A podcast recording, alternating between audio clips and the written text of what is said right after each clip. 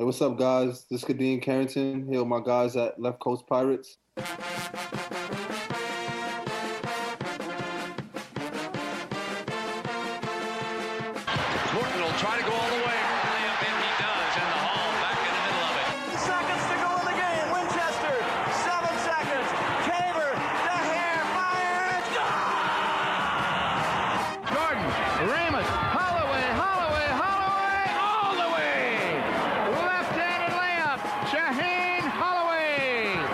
Seconds to go down by two. Here's Whitehead, guarded by Ochefu, gets the step into the lane, goes to the bucket, layup, rolls around and in, and a foul!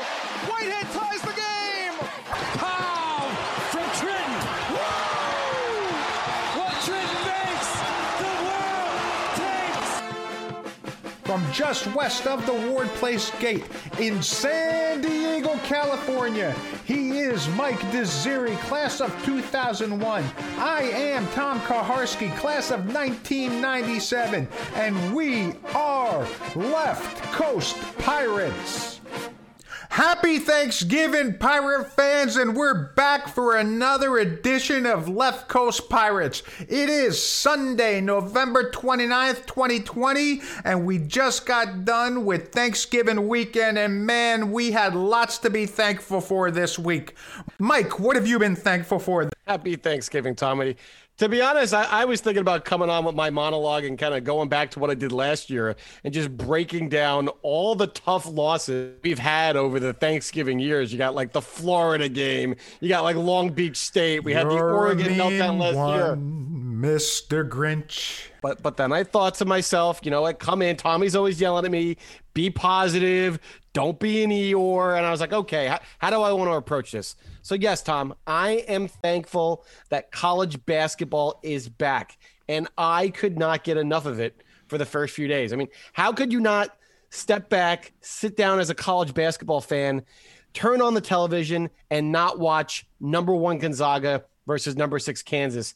Jalen Suggs living up to all the hype as a five star recruit as the Zags drop 102 on the Jayhawks. Then I'm up late night watching Georgia State defeat Georgia Tech in four overtimes.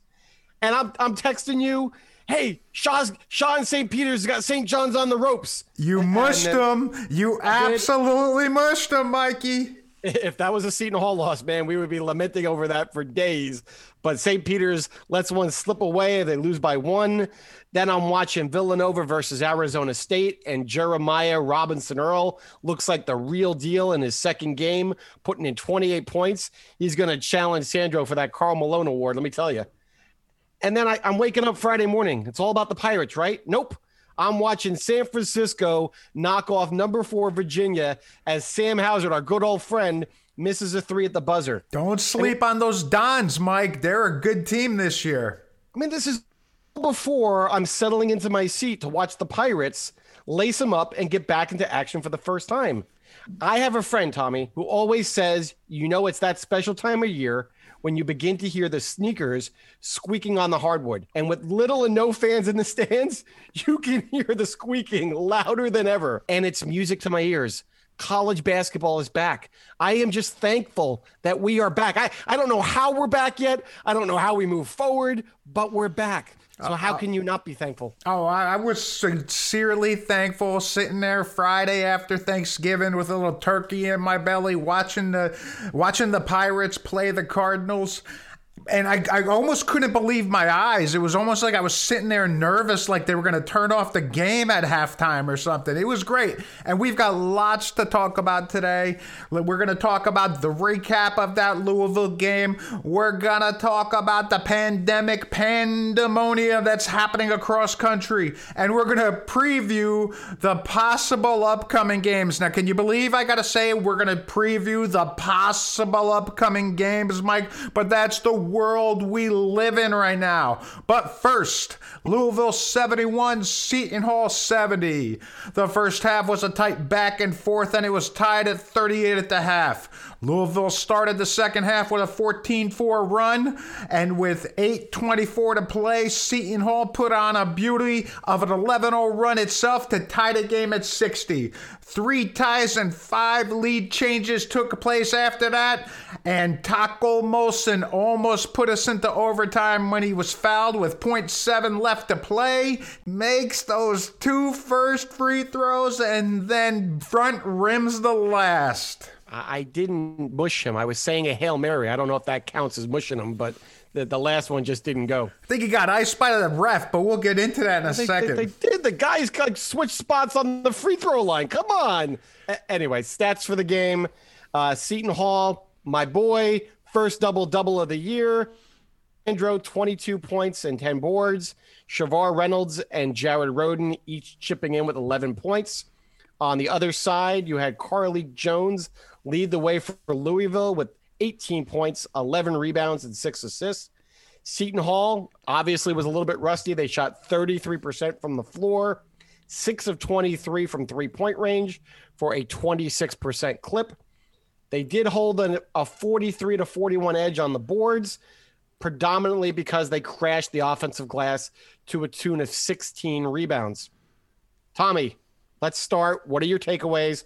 I'll let you go first in our blue tinted glasses section. Well, I'll tell you, Mike. I'm glad we didn't do this podcast right after the game because what what do we always say? Don't podcast angry, but you get to sit back a little bit and maybe appreciate the game a little more.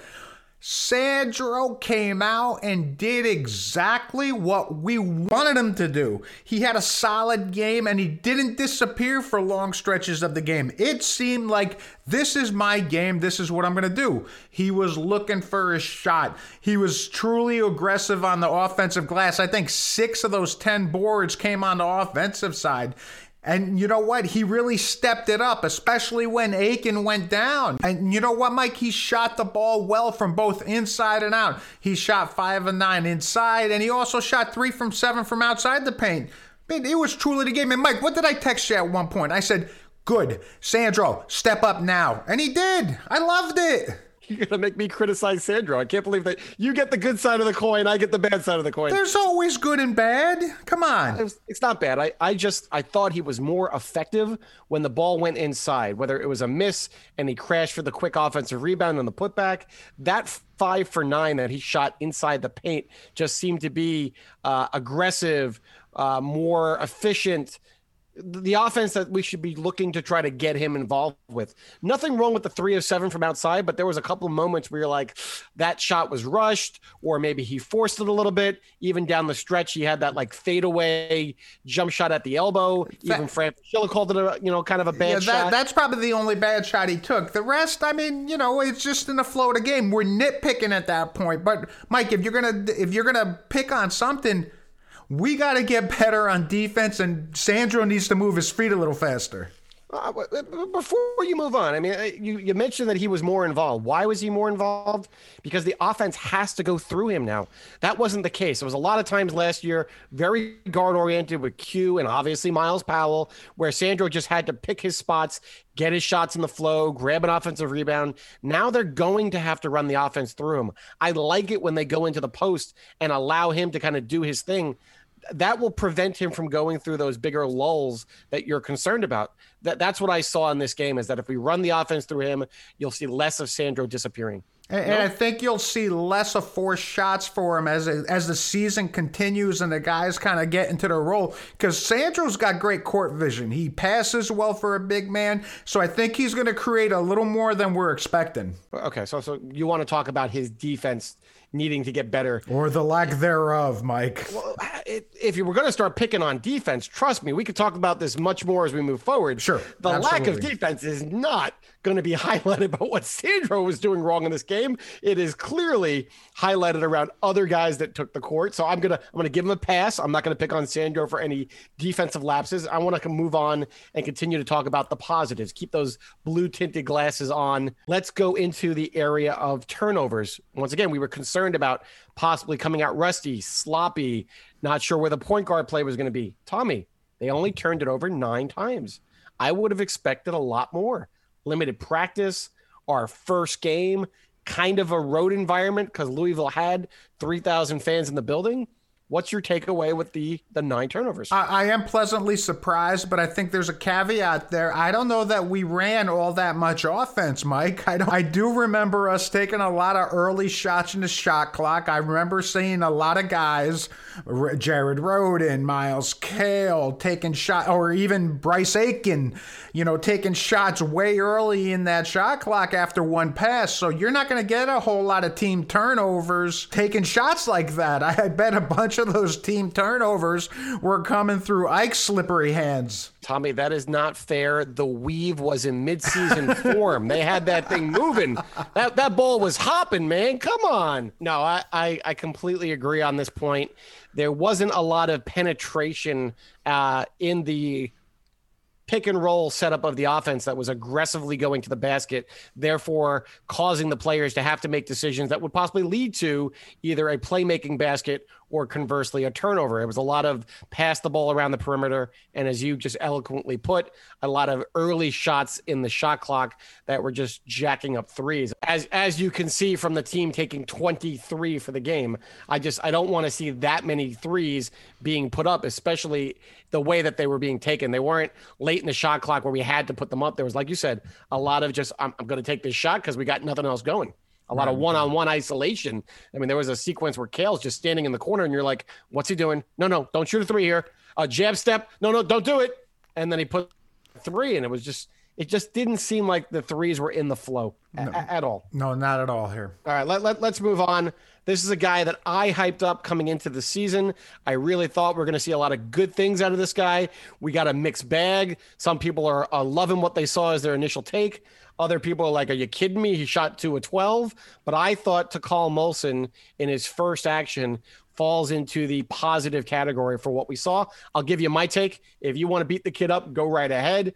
But I don't It's think he not beating the kid up, Mike. You, it's crazy. no, come on, man. Go ahead. Finish up your thought. I didn't think he was afraid of the moment. That's that's I mean sometimes guys come in and they're afraid to assert themselves, they're tentative. He was not. He was going strong to the basket. He was getting involved on the defensive end, which we thought he was going to do based on what we saw from the FloHoops Italy exhibition games. He was one always in position defensively. He just kind of showed you that kind of moxie. I, I definitely thought that that was going to translate, and it did. He was grabbing the boards. He had six of them.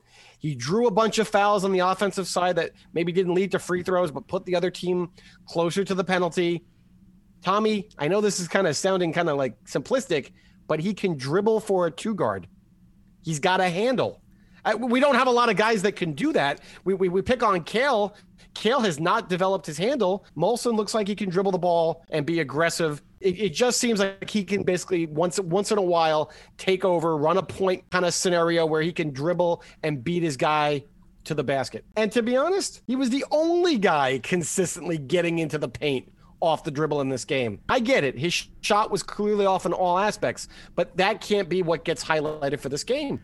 Mike has clearly chosen his new favorite here. It's going to be Sandro, Rhoden, and then Taco. Because some of those drives that Mike is hyping up were looking very Taurean Thompson esque. I'll just tell you, these weren't just misses, these were out of control drives. These were the type of rec center drives where you're sitting there going, Ooh, that kid's got some nice moves. And when the ball hits way high of the square on the backboard, you're thinking to yourself, Oh, he really didn't have a nice move. He was just trying to force something. Now, I like Taco. I think he's going to bring a lot of good stuff. And I think people like you are putting too much pressure on him because just like Q, he's going to have to get himself used to Big East playing big time basketball. And, and Mike, I can't believe what I'm hearing for you. Here's a guy who went two for 12 from the field, Mike. He hit one three, and he didn't hit any of his layups, Mike. He hit one mid range jumper, which you were proudly texting me about mid range jumper, mid range jumper. I'm an 80s basketball guy. You know, I mean, come on, man. I think he's going to get better. But another thing, you know, you, you think he's going to get up to the point guard and, and, and run some plays? I mean, he actually brought the ball up one time. And he immediately went to the hole and threw up a crazy shot. You know what? That's not running a play, Mike. That's another one of those rec leagues. Oh crap, I just threw the ball really high off the backboard type play. He needs to breathe, he needs to play within himself. And you know what? He needs to get better. You, you want to call Takal my next in line for my my group of boys. This is going to be the next in line for the Tommy Mike love hate relationship. Not at all. Not at all. I think he's going to be a good addition. I don't think a 2 for 12 day and missing the last free throw with 0.7 seconds left is going to put him in the starting five, Mike. Uh, uh, I- yeah, that, that that's not fair. Let, us rewind for a Oh, second. that's- coming that's into totally fair. coming into this game, I said that if you look at his stats, he shot 27% from three when he was at Canisius when the line was closer. Right, he shot 0 of 9 in the Italian exhibition games, and his three looked a little kind of shaky during those games. And yes, he was hitting like the side of the backboard and coming nowhere close. So I do like his game, and I see him more in the mold of a John Allen type who lived in the mid range, a Brian Lang who lived in the mid range. Can he hit an occasional three? Yes, he, he, he made one out of five. Do I want him jacking up threes all game long? No. The scouting report's clearly going to say that's his shot to take until he starts making them because he had them wide open and he was missing them pretty poorly. And he took five of them, Mike. He took five of them. in terms of his layups, if you want to say that the guy is rusty, you know, all the games, all the exhibitions, all the practice time, when you get live in a game, that's when you're going to see some of the rust finishing around the rim, full contact, live action. Let's let's see it play out. I love the excuses. I love the excuses for guys you like, Mike. Let's move on. Come on. All right, all right. Bryce Aiken. I mean, everybody is putting all the eggs in the basket of Bryce Aiken, and I understand why. In the limited minutes that he played, you clearly saw that the offense had more pace with him on the floor. It was night and day. He was a plus seven when he was out there with his uh, fellow Pirates. I, I, I don't want to go into this, you know, rabbit hole if we don't have a point guard, but man, if he is not healthy, we have some issues. Let's talk about the positives of Bryce. There was definitely a feeling that he could attack the rim at any moment. You're not getting that from Shavar, and you certainly weren't getting that from Jahari, who looked really kind of tentative in the moment. But yes, he looks like he's going to go. Now, I could have done without the forced threes that he was taking at times, but he looked, I mean, he looked pretty good. And when we're done talking about Bryce and what he brought to the game, I got a bone to pick with the program for a second. Go ahead. I mean, because you didn't get to see that much of Bryce. He played for seven minutes. He showed confidence in wanting to look for his three point shot. He was aggressive in the paint. Uh, he drew a foul. He got a basket and one. I-, I like what I see from Bryce, but I didn't get enough of a sample because of the rolled ankle. Go ahead. What's So your, let's your- not talk about we only saw seven minutes of Bryce here, okay? So we were all shocked at the start of the game that Shavar was going to make his second career start. You know, he started a couple years ago against Georgetown uh, when they benched Quincy for a few bad games. But the quotes coming out from Kevin in the program said, I don't know what I'm going to get from Bryce. To me, that sounds like okay, I'm going to play him a handful of minutes. Hopefully, I get a little positivity out of it. And then we'll see what happens from there. He played eight of the nine minutes after he checked in at about the 16 minute mark of the first half. Mike, that doesn't tell me I don't know what I'm going to get out of Bryce. If you put Bryce in at the 16 minute mark and then took him out three minutes later, let him sit for another five, eight minutes, then you put him in for another three minutes, that's managing time. I don't know what Kevin's talking about anymore, man. It's almost like, you know, I'm not going to listen to what coach has got to say because he's not saying anything of interest anyway. So why did he not start him? I don't understand. No idea. No idea. I, I, I'm I'm at a loss of words here. I, I'm I'm tongue tied. There, there's no value in sitting him for those first four minutes. Bryce Aiken is a grad transfer senior who was played against Power Five competition. Uh, Did he really need to absorb the flow of the game for the first four minutes by visually watching on the sideline? I I don't get that. I'm with you. If he literally was playing him for 50% of the minutes, I get it, but he was on the court for the, the two thirds of the game up until that point before he got injured. He was on pace to play 25 plus minutes. I don't understand why there had to be this big story about not starting him. It, it makes no sense. If you're gonna say I don't know what I'm getting out of him, and you end up playing him eight to ten minutes, that makes sense to me. You're spacing out his time so he doesn't get I don't know winded, hurt, or whatever. And, and then he goes down with that ankle. We'll get to uh, Willard's quote about the ankle later. But what are you doing? I mean, it, it's almost like you don't know what you're doing out there. It's scary. And since Already revved up for sour grapes and grapes. Oh, here, that's what I you beat me to the transition. But yes, yes, let's get into sour grapes and gripes, Mike. Uh, I'll I'll go first this time. So this was not your traditional Louisville team. I think there's a lot of people that kind of see the name on the jersey, see that we were playing in a pseudo road environment, and they were already kind of building up the expectation for the loss. Here's what's interesting to me: you go out to these message boards, and you they kind of have this thread that's typically out there before a game that you know says, "Who do you have in this one?" And normally the blue tinted uh, glasses are on, and like 85% of the, the people are picking Seton Hall to win, typically no matter who the opponent is. And I was kind of surprised with all the lead up or maybe even the propaganda to kind of plant in the minds of everyone that they haven't had practice, they had to quarantine, all the what ifs that people were already kind of expecting a loss. It felt like almost 85% of that message thread was picking Louisville to win the game. I was kind of surprised. Louisville had two guys that were hurt. One of them was their senior captain, big man in the middle. The rest of that starting lineup, Tom, two sophomores, two freshmen, and Sam Williamson, their jack of all trades sophomore small forward, also gets hurt rolling his ankle in that game and didn't play predominantly probably the whole second half. That team was Carlik Jones and really nobody else. I- I'm sorry. I don't want to take moral victories away from this game again because, regardless of all the other variables, that was not a vintage Louisville team. Maybe they get better. Maybe they do finish somewhere around fifth in the ACC as they were predicted by the coaches. But I did not see a good Louisville team at that point on the court yesterday. They had just as many issues as we did that they needed to address in an early season game. Yeah, I don't believe in moral victories in this in, in this kind of moment. I, I do believe there's positive things that you could take from the game, and we kind of brought it up. Sandro doing a nice job. I think one thing we didn't talk about was that comeback. I mean, they came back being double digits point down. Uh, with a team that we're sitting there going, who's going to be this? Who's going to step up? Especially with their supposed starting point guard being done for the game. So I, I don't know if it's a moral victory, but there's positives you can bring back. And the one thing I think this really points to, Mike, is my math was right. And practice matters. I mean, we're talking about practice.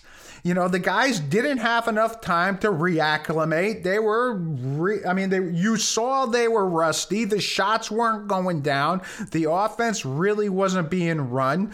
And it's it's nice that we have positive th- things to talk about. But yes, th- this isn't a Louisville team from last year, and and who knows what they're going to look like later. No, you're right. You bring up a really good point. They they got down by 11. If that 11 was in the first half, there's a lot of basketball to play, figure things out, rally back. They got punched in the mouth coming right out of halftime, being tied 38 38. And you look up at that scoreboard, and with 12 minutes to go, you're like, this could get away from us. You know, their heads might have been down, but they came back and immediately put together that 11 0 run and got right back into it. Once again, kind of on the road. You you can still feel the energy from the 3,000 fans in the crowd. That's a really good point. I'm, I'm gonna I'm gonna back off and say the moral victory there is that gritty Seton Hall team camaraderie that was still on display. Okay, fair enough.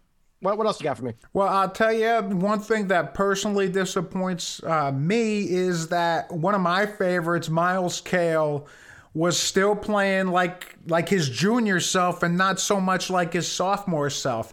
He ended up finishing the game with 6 points all in the first half. He didn't shoot the ball well, especially from deep. He was 0 for 4 from 3, and a couple of them it, it just wasn't even pretty to watch. I mean, there was one sequence when he breaks the first three-pointer uh, we there's an offensive rebound that gets shuffled back up to him. He tries to take some sort of uh, sidestep move on him, and then shoots another three, and and it airballs. And I'm just thinking to myself, none of his shots were in the rhythm. Like we've said, we've seen Myles Cale shoot well from three but it's usually in rhythm, in some sort of play. He's trying to take these things off the dribble and it's not it's not good. I mean, and he's supposed to be the defensive stalwart that I've been talking up for 4 years.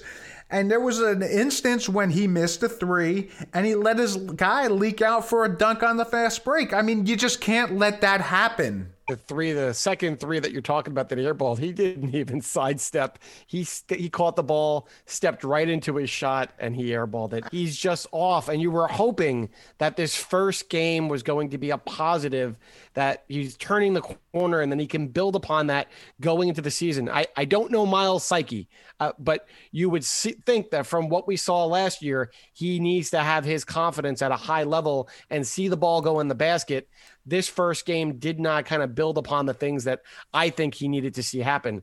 The other thing that conversely could be a concern is Willard likes to play favorites. You can yell at me all you want for call making Takal Molson my new favorite, but if Bryce doesn't get hurt, Molson already played almost 30 minutes that game, and Cale played like 26. If Bryce doesn't get hurt, is Cale already kind of getting, you know, pushed down in the pecking order in terms of the minutes he's going to play? Or, yeah, yes, I, yeah, yes. I've seen Kevin Willard looking at the box score saying, yes, the guy who shot two for 12 and then missed the final foul shot, that's the guy I'm starting right now. I don't, and, and that's not fair to Takal, but, i but I don't know that that's the right question, Mike. Here's the right question Is Kevin Willard the right coach for a player of Myles Cale's type? And, and this isn't a time to jump on Kevin Willard's back, but think about what I'm going to say here. We had an interview over the summer, and I can't place who said it, but the the point was Willard likes to give his stars the ball and let them make plays.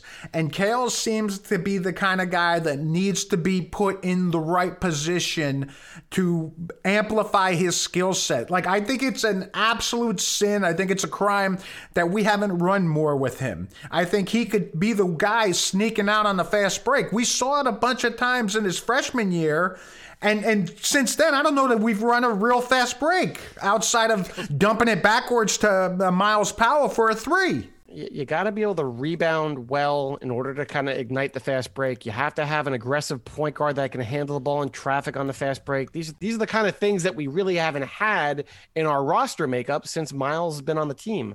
My bigger issue is this: people say that it doesn't matter who starts, it matters who finishes.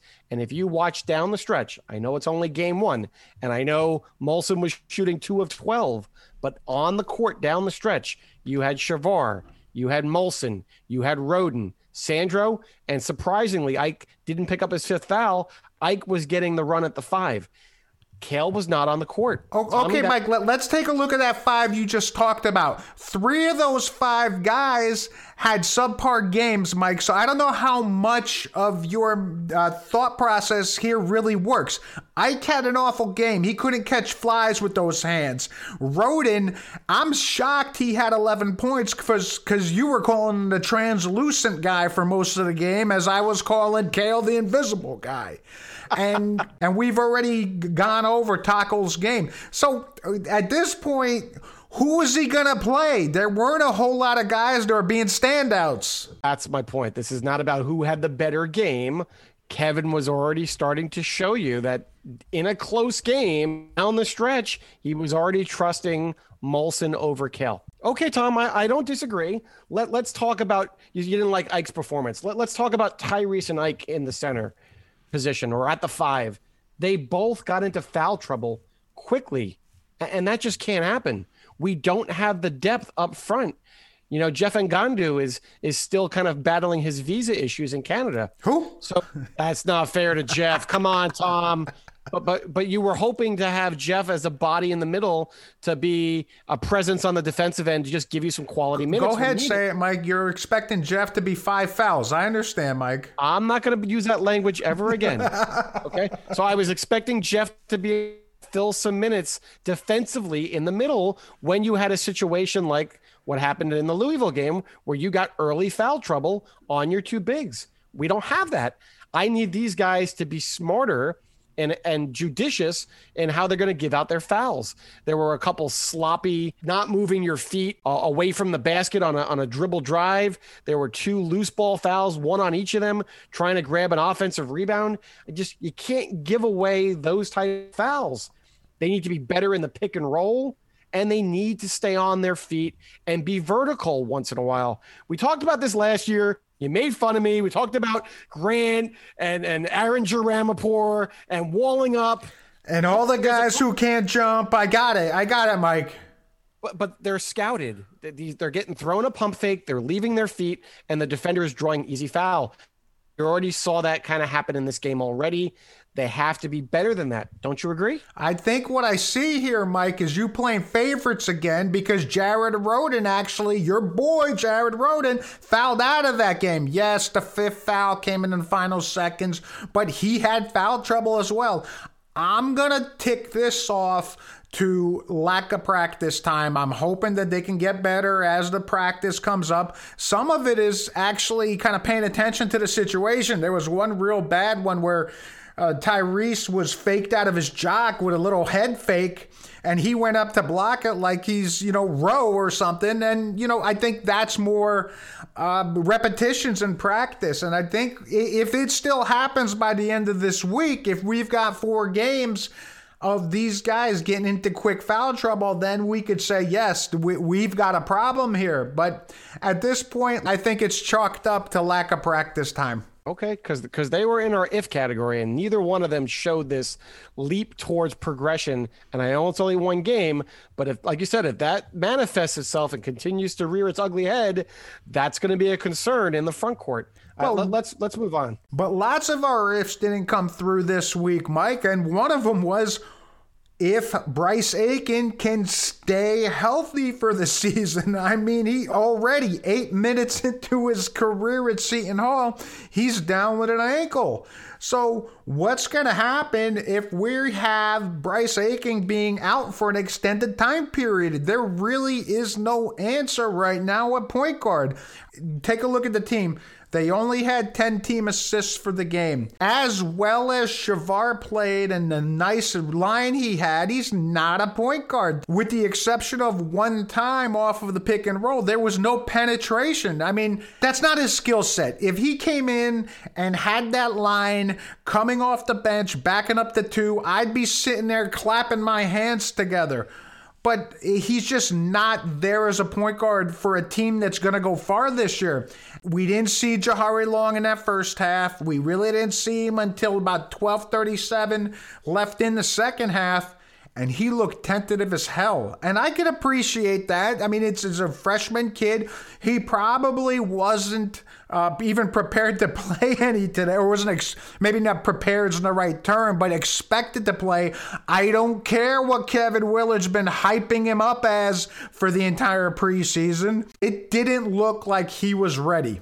Wasn't expecting to play. You got all the quotes from Kevin. We got John Fanta on. John hadn't even seen him, and he's like, "I'm expecting big things from Jahari Long this year from all the talk that Kevin's got." John didn't even blink. He's like, "Absolutely, a lot of confidence in Jahari." Tom, I'm not a student of history, Mike, and I know one thing, and that's Kevin doesn't like to play as freshman unless he has to. Oh, okay, so f- forget about Kevin's history and what Kevin doesn't like to do. Let's go off the eye test. I know it's game one, and geez, it was only like two or three minutes of playing time that we could even dissect. But Jahari got the ball at the top of the key and he looked to pass. He didn't look to set up a pick and roll. He didn't try to aggressively attack, you know, towards the basket. He was very, as you put it, very timid. He was not aggressive. He didn't even have that look of like, I want to kind of run the show right now. And I'm going to take a lot of slack for this. because I know it's going to start coming up. He was being recruited up against Posh Alexander. It sounded like for a while Seton Hall had their pick of the two guys.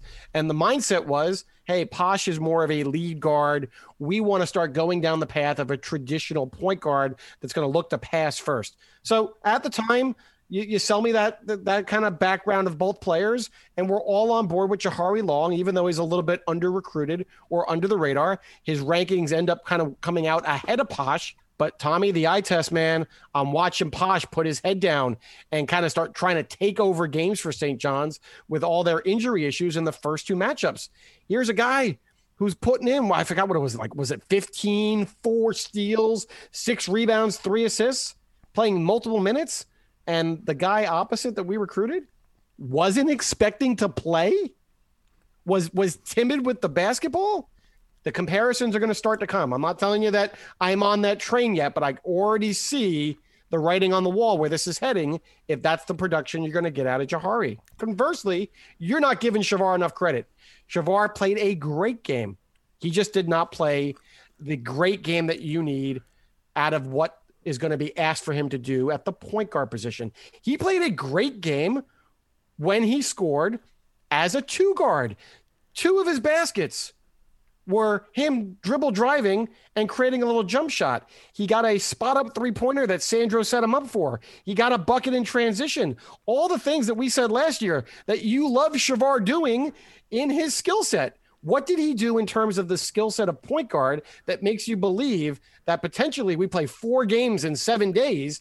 That if Bryce doesn't play, we're okay at the point guard position. I don't know what you what constitutes a great game in your eyes, Mike. Shavar had a nice game. He scored his points. I mean, you know what? His outside shot really wasn't all that good this game. His lockdown defense was so good that Carlik Jones almost pulled a triple double on him. Yeah, Carlik, hang on, hang on. Carlik was six of 17, and Shavar didn't get open shots because you know why Shavar didn't get open shots? Because Myles get- Powell's not on the team anymore. That's why. because he's got the ball as the primary ball handler. You know, he can't create the shot off the dribble. He can't create his own step back jump shot. He's got to get open shots within the offense. And Shavar was starting the offense. So nobody else was setting him up. Shavar is not going to get to shoot the ball from three point range unless it just happens to come to him with an open look. And with him with being the primary ball handler, that's not going to happen. Tom, he shot four of eight. He shot four. Yes, he had a couple of bad shots, but he was four of eight. You're killing Jared Rhoden for being three of 12. You're killing Molson for being two of 12. Shavar goes four of eight. I'm sorry. Look at the stat line. That's that's one of the better games on the team. I, I'm But- not but- killing him. You're you're putting him in the Hall of Fame already. You're talking about great games. I Uh, know great games, Mike. That's not a great game. It's a good game. He played well. game. I'll retract. I'll say good game. The the gripe here was there are concerns that if Aiken is hurt, we don't have the depth at point guard. When does that stop, Tom? When does this team having no depth at point guard going to stop? Uh, next year when Ryan Conway shows up, I don't know. Okay, but this is, it is 2020, 2021. I can't wait till next year. We're playing basketball now. You gotta hope that Jahari Long had some butterflies in his stomach. I, I mean, you're talking about not being involved, and he'll be the final point. There was a part late in that second half where he was in. He he passes over to the wing, and then he gets waved away to the far corner.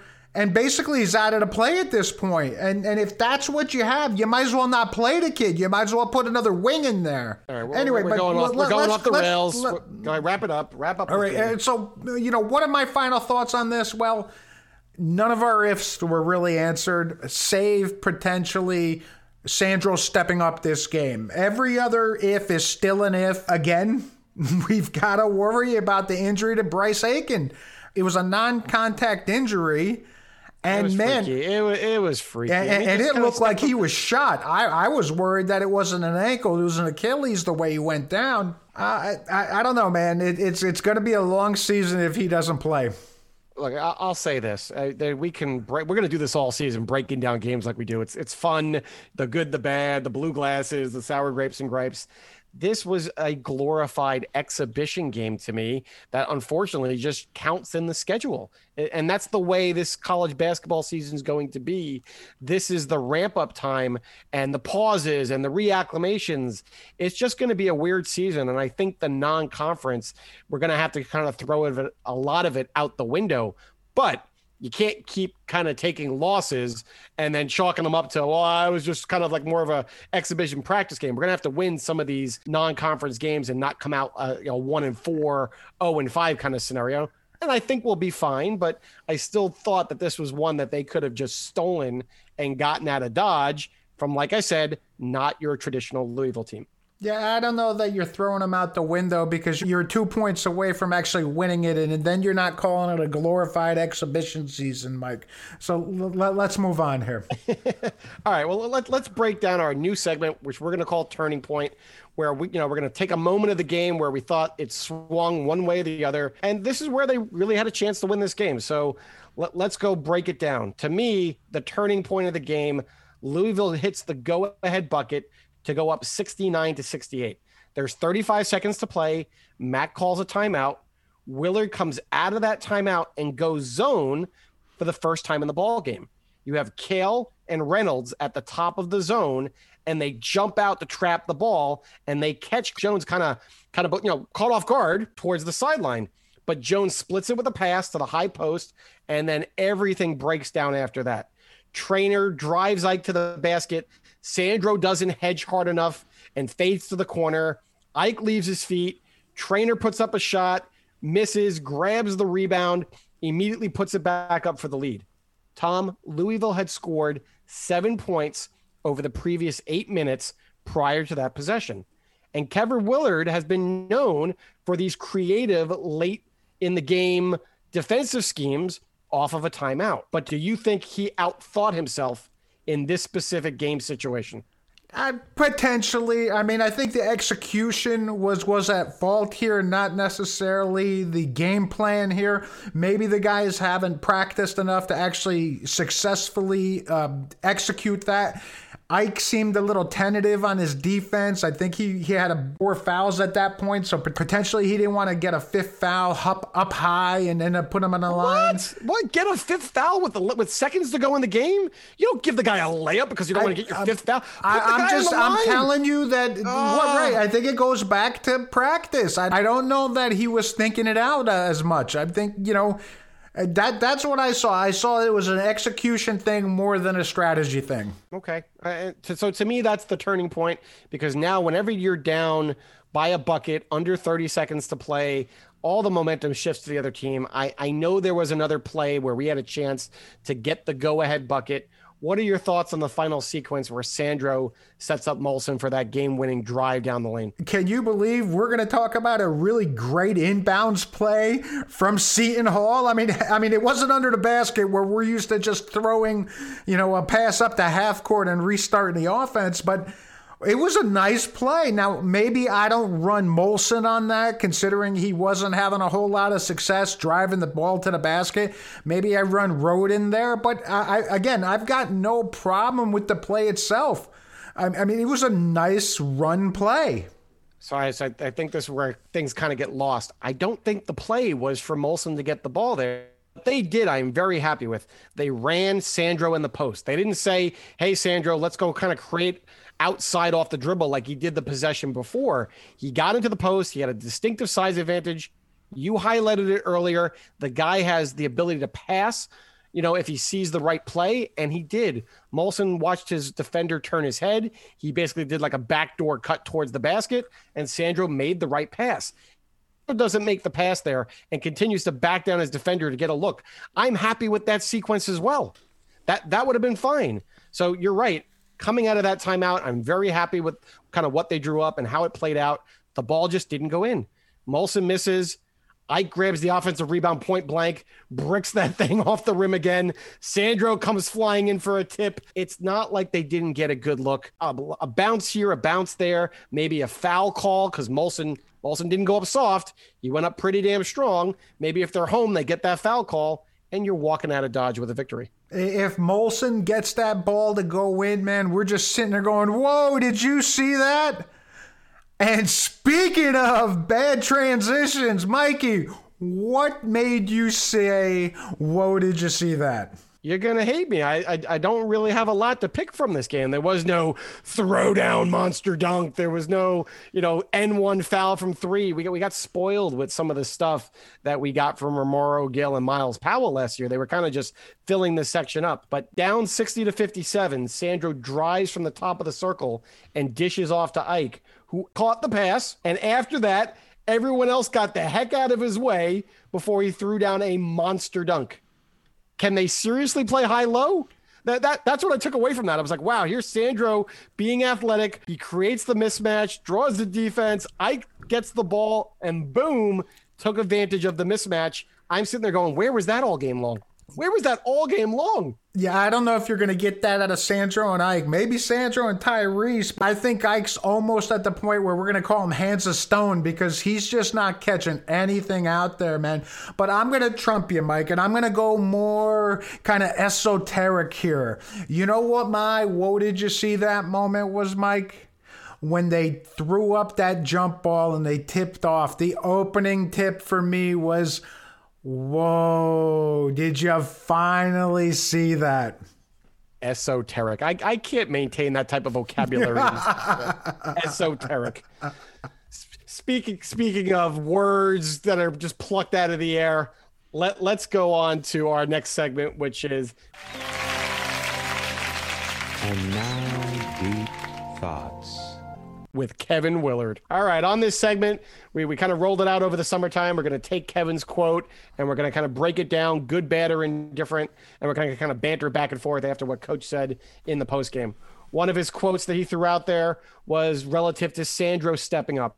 I need to get him involved a little bit more early. We really couldn't run a whole lot of stuff for him because of the lack of practice. Sandro, we're going to ride him. Everybody knows we're going to ride him but I loved his aggressiveness. Thought he was really good at wanting the basketball. Even when he missed shots early in the second half, he wanted the basketball. He's our main guy like that without practicing. Just think about what he's going to be in a few weeks. Tommy, you get the first one. Well, he's not wrong. And actually, the first few minutes of the game, I thought to myself, why are they not getting the ball to Sandro more? You know, in the first eight minutes of the first half, you know, we saw a lot of shots coming out of Bryce Aiken. We saw a lot of long range shots from a lot of guys. And but Sandro didn't feel like he was kind of just fading into the background. But how much practice do you need to get your best player the ball? I mean, again, you had an entire summer to come up with ways of getting Sandro the ball. And I, I don't get it really. If, if you're trying to tell me that Bryce Aiken was expected to be the guy, or it was going to be a balance of the two, and then the minute that Bryce goes down with the injury, hey, we had to kind of shift gears and make it more, you know, centric around Sandro, and we weren't ready for that. Okay, but yeah, with more practice, he's now going to be the man. He's a senior. He's on all the watch lists for these big awards. First team All Preseason Big East, you know, conference player. I, I, I'm confused as always. All right, go ahead. Give me the next one. Okay, so on the Bryce Aiken injury, he sprained it pretty good. It's probably a good week off, I would say. Those are the kind of injuries that when you haven't played, you get. Okay, I got I got two issues with this. Once again, Dr. Willard. So in the, in the locker room, I look at his ankle and go, up oh, weak. I, I could just tell, tra- trained eye, that's a week. It's going to be amputated. We're amputated it, Mike. I, I, so I'm, I'm starting to learn. I'm starting to take from my experiences, and I'm going to realize that Kevin's assessment for injuries, we just kind of have to wait and see, let the player heal on its own, and and we'll, they'll come back when they're ready to play. Myles was supposed to be out for basically like 75% of the year. Myles was back doing things ungodly and unexpected based on the expectations that Kevin was setting. Uh, but my other issue is this that's the kind of injury you get when you don't play. It wasn't a contact injury. It was a freak thing where he stepped to the right and his ankle just rolled. That happens. Uh, This is going to sound like a st- story for an analogy, but I'm out there getting ready to go on a hike one time, and we're literally three little baby steps, three little baby steps, Tommy. And what do I do on the second step? I roll my ankle. Nobody pushed me. I'm damn step and I roll my ankle. and this balloons to the size of a watermelon, and I couldn't walk on it for like a, after two weeks. Every injury is going to be unique to itself, but I've been out hiking every week for like three months straight. What, what did I get? Not get enough practice hiking that all of a sudden I rolled my ankle that time? I, I just, I just don't get it. I don't get the comment. See, you know, he talks out of both sides of his head sometimes. You know, ear before the game, the reason he wasn't going to start was because Willard said, I'm not sure what I'm going to get out of him. But then I'm going to play him for eight of the first 13 minutes, and then I'm going to say, well, these are the kind of injuries that you get when you haven't played. Well, then don't play him as much. If this is seriously what you are concerned about, you play him for a couple minutes and then you rest him. Then maybe you put him in for a couple more minutes in the second half and then you rest him. You can't have it both ways. You are going to play him starter type minutes. That's what it was trending for. You wouldn't have played him for eight of nine potential minutes and then sat him for the rest of the game. It wasn't going to work that way. Should we make this segment what Kevin Willard should have said?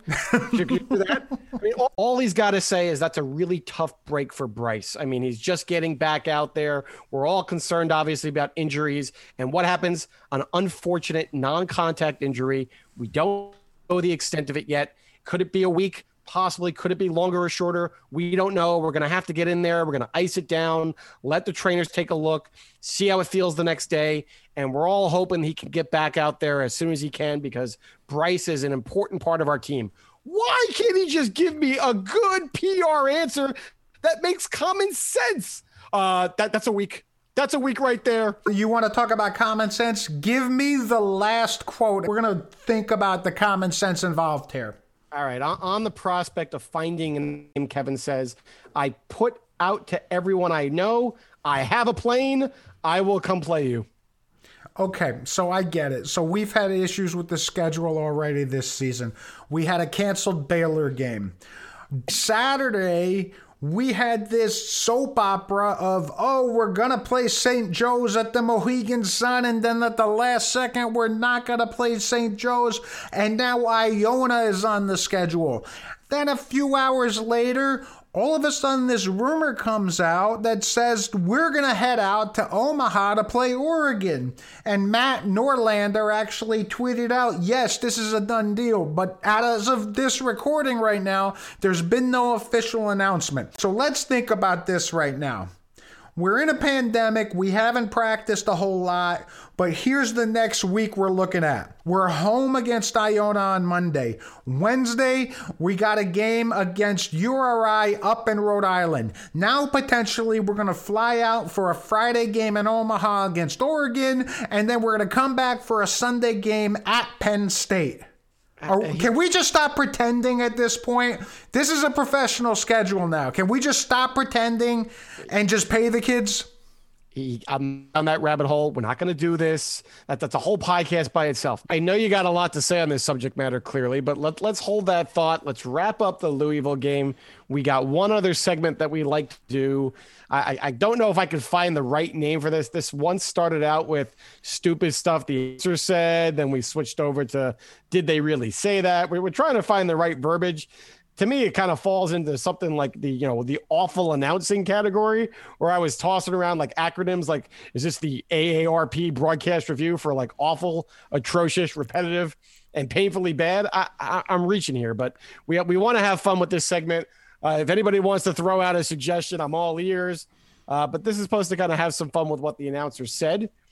I will reserve right to highlight something done well in this segment, especially when we get a game called by Raf, because you know me, I can't say a negative thing about Raf. Don't forget our friend of the podcast, Brian Custer, man. We got to keep him positive as well. We got to keep that winning streak alive. All right. On the call this week was Mike Couzens doing the play by play and Fran Fraschilla doing the color.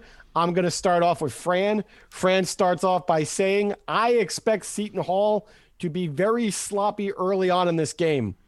You, you expect them to be very sloppy?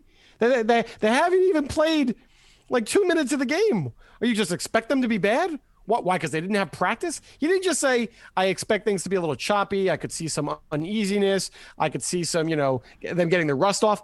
What am I missing? You know, early in the game, I texted you and I told you, you know who needed more practice so far than the Seton Hall Pirates? Fran Fraschilla. I, I don't know if he needed a few exhibition games to get into midseason form, but he was just just plain old awful. I'm, later on, and, and we're being kind here, there were a ton of things he said that make you just scratch your head. But Fran says later on uh, uh, about Ike, the big guy does not have good hands. He's a live body. You might as well just say he's five fouls at this point. You beat me to it. You beat me to it. But that that's what I took out of that comment. And that's just, I mean, you haven't seen Ike really play yet. Maybe he called one Seton Hall game last year, maybe two. And Ike is an automatic five fouls because he dropped a couple passes. Trust me, I think a lot of other people are afraid that that's where it could be trending. But, you know, at the end of the game, Ike, Ike wasn't that bad. His stat line, he did put in what, like 8.6 rebounds a, couple blocks, five fouls. That that's what I took away from that comment. Fran was Fran was tough. Mike Couzens wasn't going to be outdone in that game, so he came up with the following gem. When you lose a Myles Powell and Romaro Gill, you can have a drop off, but they have sustained their success. So, Mike, which is it? Which is it? Is it the drop off or sustained? And, and and one half of the first game, you can't tell yet, can you? You haven't even seen them play a game yet. To define success, are we talking about success, the fact that they're tied at halftime? Are we defining success because they were in it down the stretch? He made that comment nowhere close to the ball game.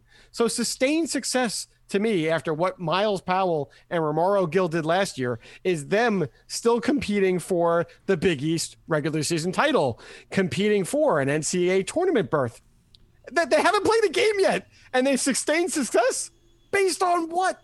I, I, I uh, what a mess. And then last to wrap it up, uh, Mike also basically says Willard is also demonstrating some follicular veracity. You and him should have a little contest about who's got the best vocabulary.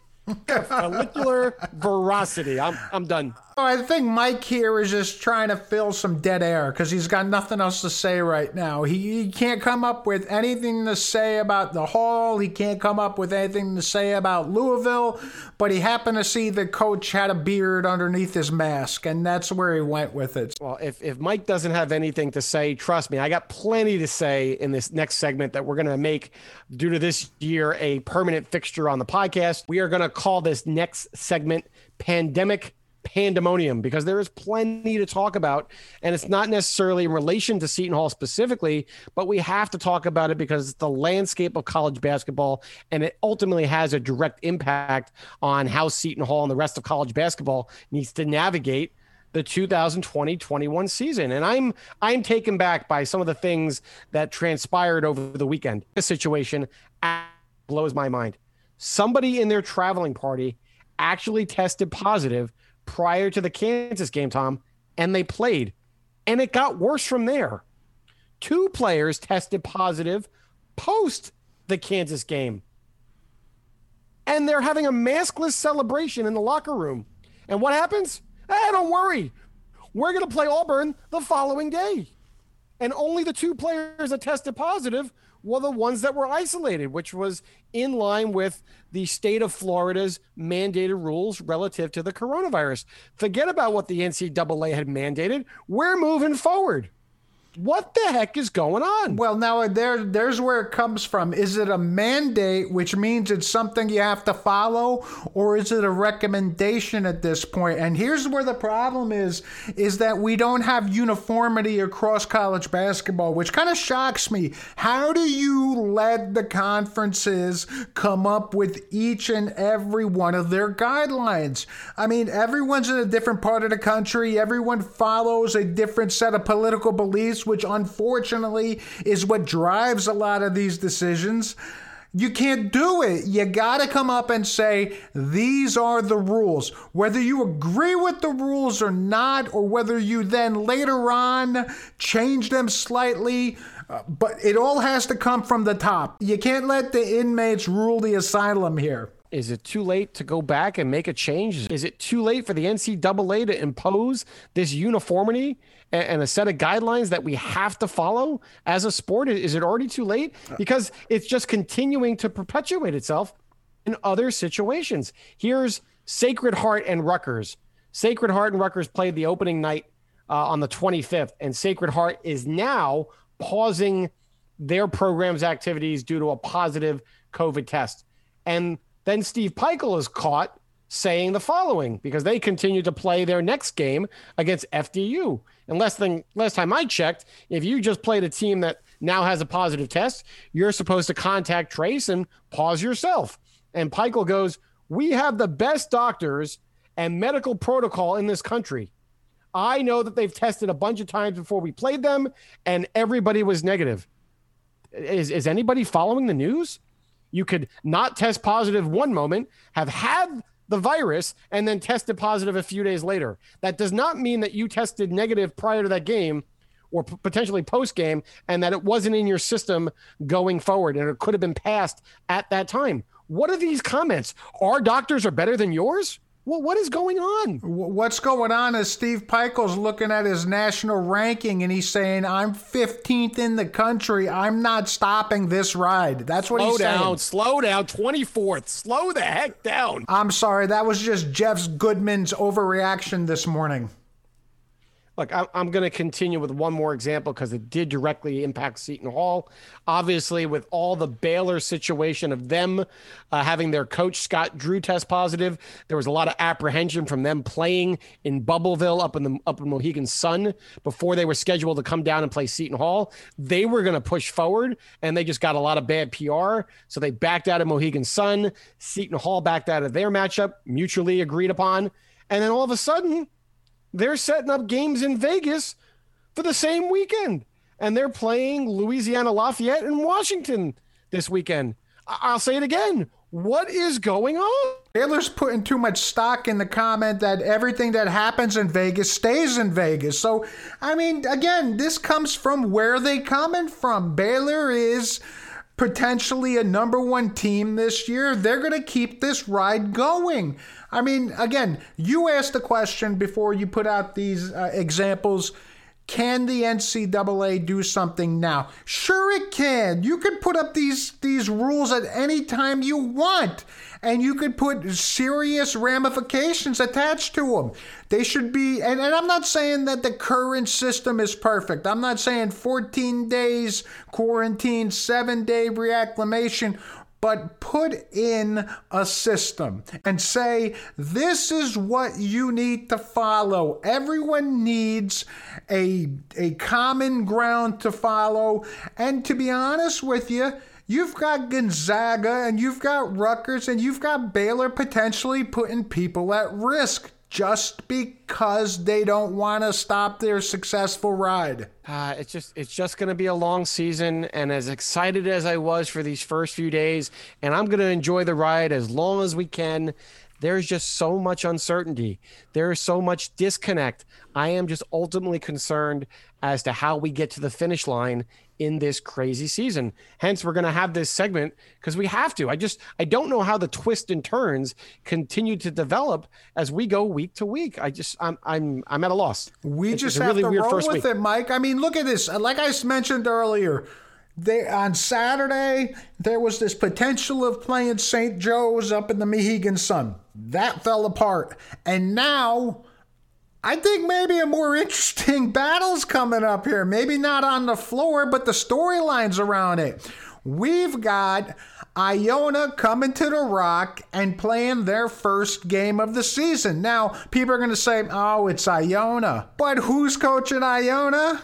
Kevin Willard's former boss and all time coaching great, Rick Pitino. That's who. Oh, I have an issue with this scheduling matchup right out of the gate. You have that whole St. Joe's situation where we kind of agree to play them. They're flying back immediately to meet protocol so we can play them. And here's Slick Willie picking up the phone and calling his uh his mentor. I don't know whatever you want to call it here, but you know, I felt like he manipulated Kevin here. And I, maybe I'm wrong, but why can't they just sit there and say, you know what? All right, we're going to play this year. No, Pitino has to set up a return game for next year at Madison Square Garden or at UBS Arena, the new home of the Islanders, next to Belmont Park. You know what? This, is an easy game for Seton Hall. I, I, I just I just jinxed them. This is a game that Seton Hall should win. We're going to break down their roster for Iona in a second, but this is Pitino's first year. He's got a lot of guys that are not playing right now. He's got a lot of new faces to his program. This is not going to be any type of vintage Rick Pitino team, even at an Iona program. But what's he do? He gets a return game. The NCAA basketball is probably going to be on better footing. He's got a return game for Seton Hall to come play at his place. Kudos to him. I feel like he kind of got one over Kevin Willard here. Kevin could have just said, you know what? You need a game? I'm at Seton Hall. You're not at Louisville anymore, coach. Come to me. I don't return games. It's not the way it works anymore. All right, you're making a big assumption that Rick Pitino is even to be at Iona next year. Let's just talk about this year and what the teams look like. So, Iona's got a couple of key returnees coming in this year, mostly at the guard position. You got Asante Gist, a guard from East Orange. He comes back last year. He had 10 points a game, almost two and a half assists a game in addition to Isaiah Ross, another guard coming all the way out from Iowa. He's an 11 points a game guy. Additionally, he's got some good newcomers. Robert Brown played at New Mexico State. He's a grad transfer guard. He scored 14 points a game last year.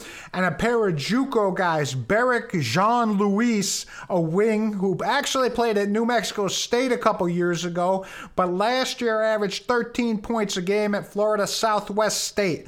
He's not much of a shooter, he's more of a scorer. He only shot 29% from three last year. But he's got a big man Juco transfer Osborn Shema, originally from Rwanda, and he played New Mexico Military Institute last year. Yeah, but here's my issue, Tom. Everyone's all over Twitter kind of pumping up these games and rolling them out.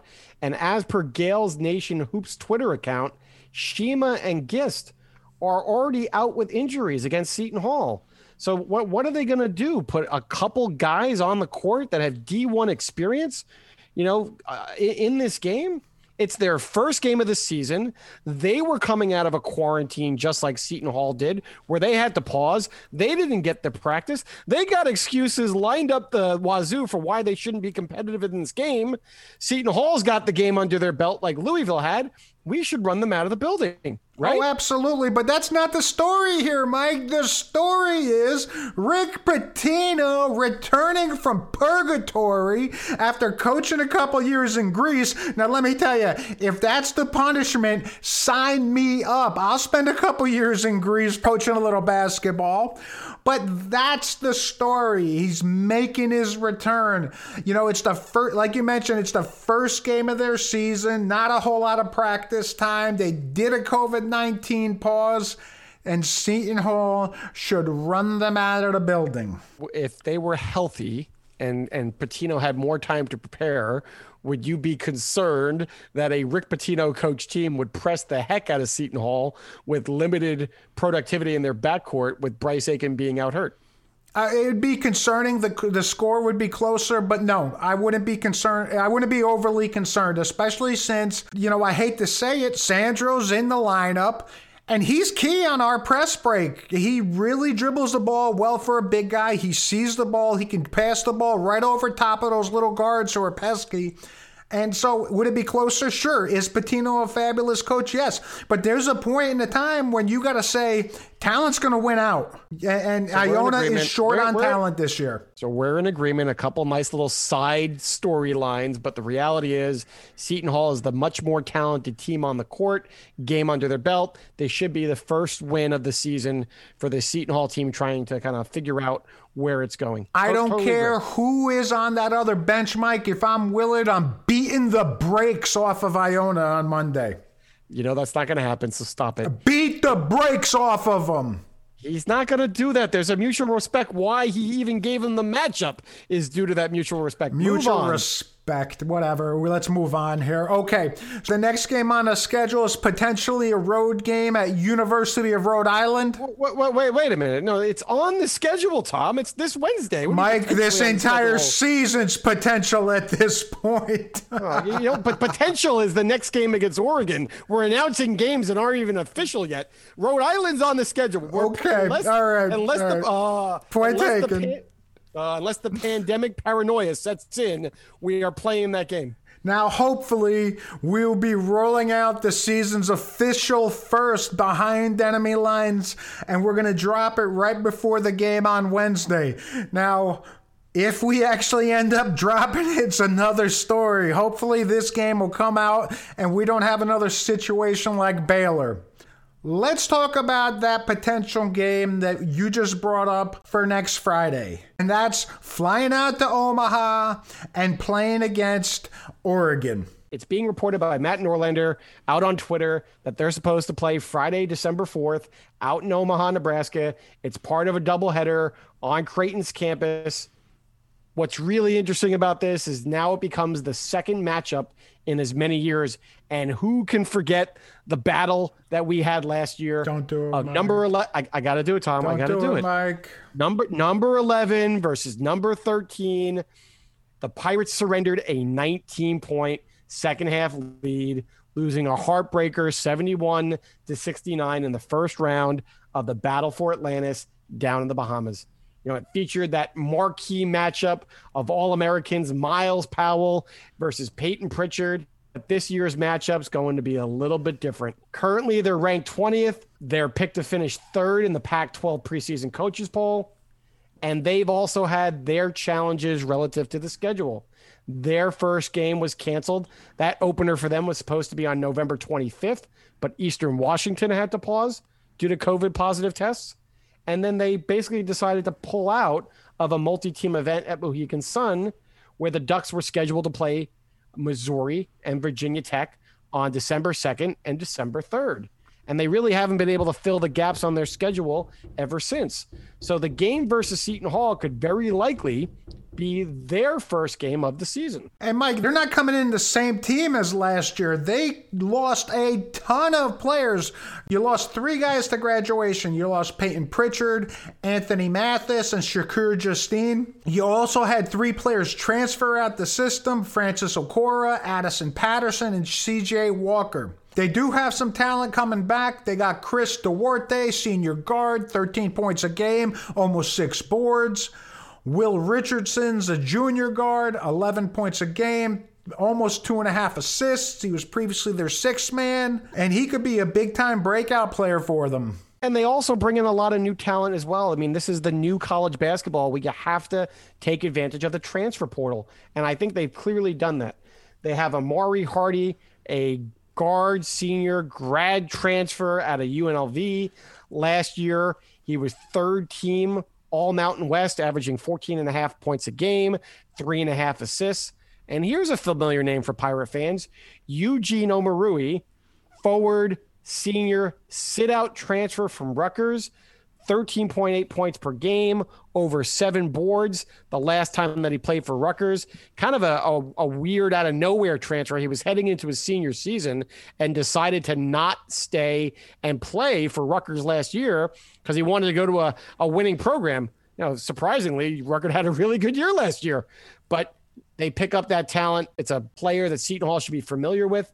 He was the best player on that Rutgers team when they faced him two years prior. They also have Eric Williams Jr., a forward. He was a sit out transfer from Duquesne. And he could also score the basketball 14 points a game, eight plus rebounds.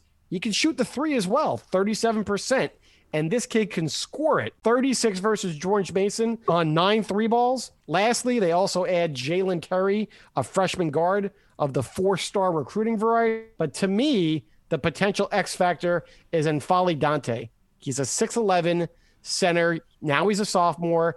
Last year, he reclassified to the 2019 class. He was a five star recruit, but because he reclassified so late, he had eligibility issues. So only played a total of 12 games, missing the Seton Hall matchup. He is the only real size that they have on this roster. Besides him, The next two biggest guys are Omoruyi and Williams, both checking in at only six foot six. If this guy can't do the flow of the game or he gets into early foul trouble, Sandro should have an opportunity to feast all over them. Or better yet, match Ike up this kid, try to neutralize each other, and then Sandro just goes to work, Tom. Put Sandro in the low block and just let him do his business. So, Mike, I'm going to go back to the math on this point. Like you mentioned, this is going to be their first game. They've got a lot of talent on this team, but I think they're going to be a little rusty. They're not going to be in game shape necessarily. I think Seton Hall is going to squeak by here. I think it's very, very coy move by Willard because you ha- you take advantage of what you were just at a disadvantage down in Louisville. You're the team that's rusty. The other team's got a game under his belt. Seton Hall may have at this point three full games under their belt, and now you have a chance to knock off a top 25 team. Neutral site, build your resume. It's not that neutral to you. You're familiar with the Creighton scenario because you play there every year. I, I like this. I really do think can kind of get a win and bolster their resume. I don't like the fact that this is potentially even a game on our schedule. I don't think putting these kids into four games in a seven day period is fair or actually it borders on irresponsible, Mike, in addition to all the travel that you're doing. But it is what it is, and I'll be happy enough to watch the game, I guess. All right. Speaking of possibly padding their resume, I, I think the last game that we're previewing here for the four games for this next upcoming week, you know, is, is the game that they should be able to take care of business, even though it's a true road environment. They're playing at Penn State on Sunday, December 6th at the Bryce Jordan Center. People sit there and go, "Oh, I, Penn State's good, right?" Last year they finished 21 and 10 overall, 11 and 9 in the Big 10. They got as high as ninth nationally in the rankings. And then the kind of the wheels came off the bus a bit. They lost five out of their last six to end the year. They end up losing to graduation Lamar Stevens, the program's second all-time leading scorer. They Watkins, the team's third leading scorer off last year's roster. But most importantly, head coach Pat Chambers suddenly resigned this summer amid an internal investigation into inappropriate conduct and assistant Jim Ferry took over as the interim.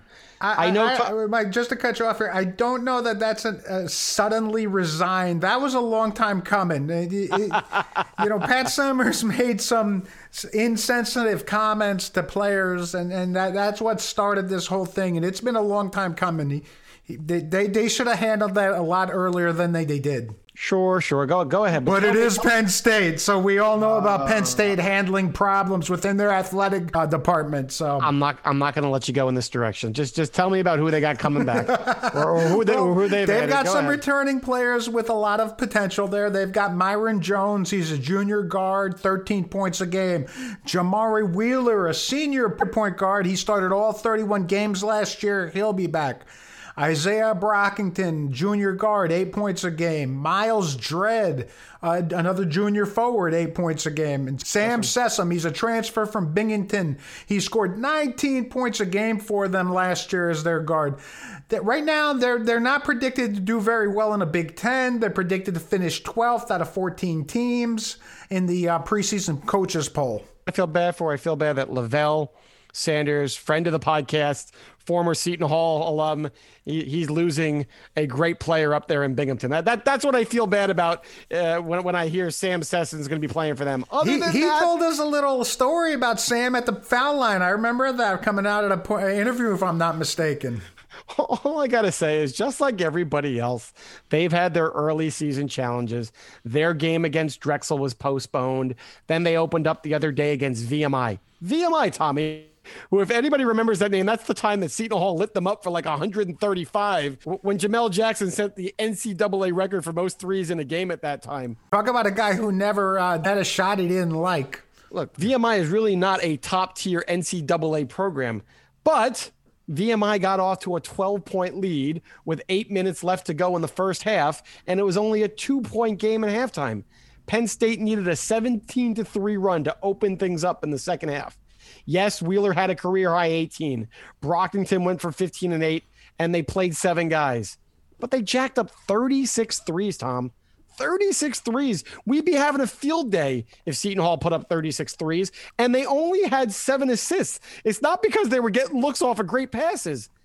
They're going to struggle. They're going to have another game in between. They're scheduled to play VCU on Wednesday, but I'm going to go once again Seton Hall kind of getting a road victory, padding their resume. It's not going to be a sexy win, but it's another game that kind of, you know, builds the resume early on with the pandemic. It's close to home. It doesn't seem like Penn State's going to be playing a lot of other teams in between. It should be able to remain on the schedule. That's so, all I got. So here's my point of concern. This will be their fourth game in seven days, like I mentioned. In addition to that, that's a whole lot of travel that they're going to be going up to. I think the boys are going to be tired. I, I think in a normal season, this team gets their pants kicked by Seton Hall. I think it's going to be a lot closer than it should be, but I think Big Blue takes the victory. You think this is going to be like the NBA weary travel legs? You know, I- the fourth I- game at the end of the week? I, I do. I, I think it's going to be one of those games that at the end of the night, we're going to be sitting there going, how did we not to beat these guys by a lot more?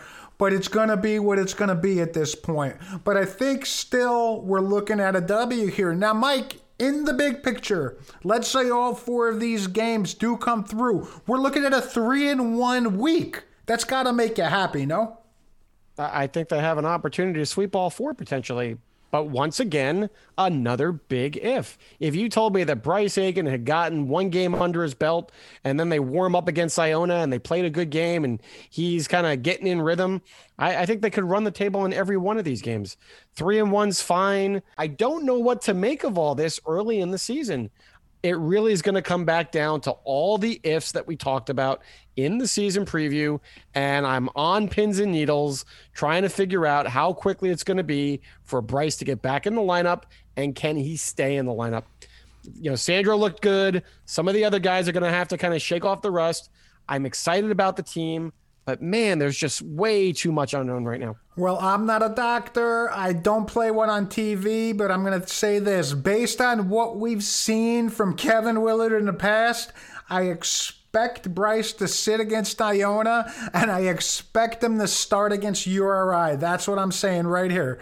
I don't know any inside information. I have not talked to any team doctors, but that's what I'm expecting. A twisted ankle.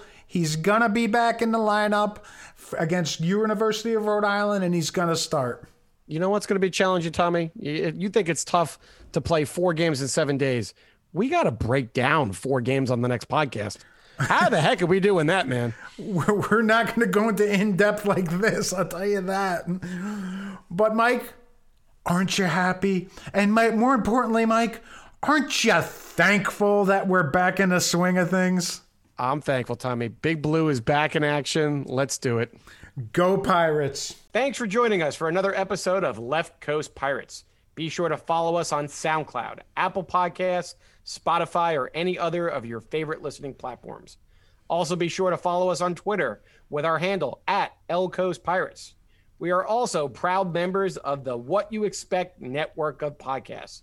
And don't miss out on any of our previous episodes that include interviews with Seton Hall legends Danny Callandrillo, Mark Bryant, Andrew Gaze, Shaheen Holloway, and many others. For Tom Kaharski, I'm Mike Desiri, and you've been listening to Left Coast Pirates.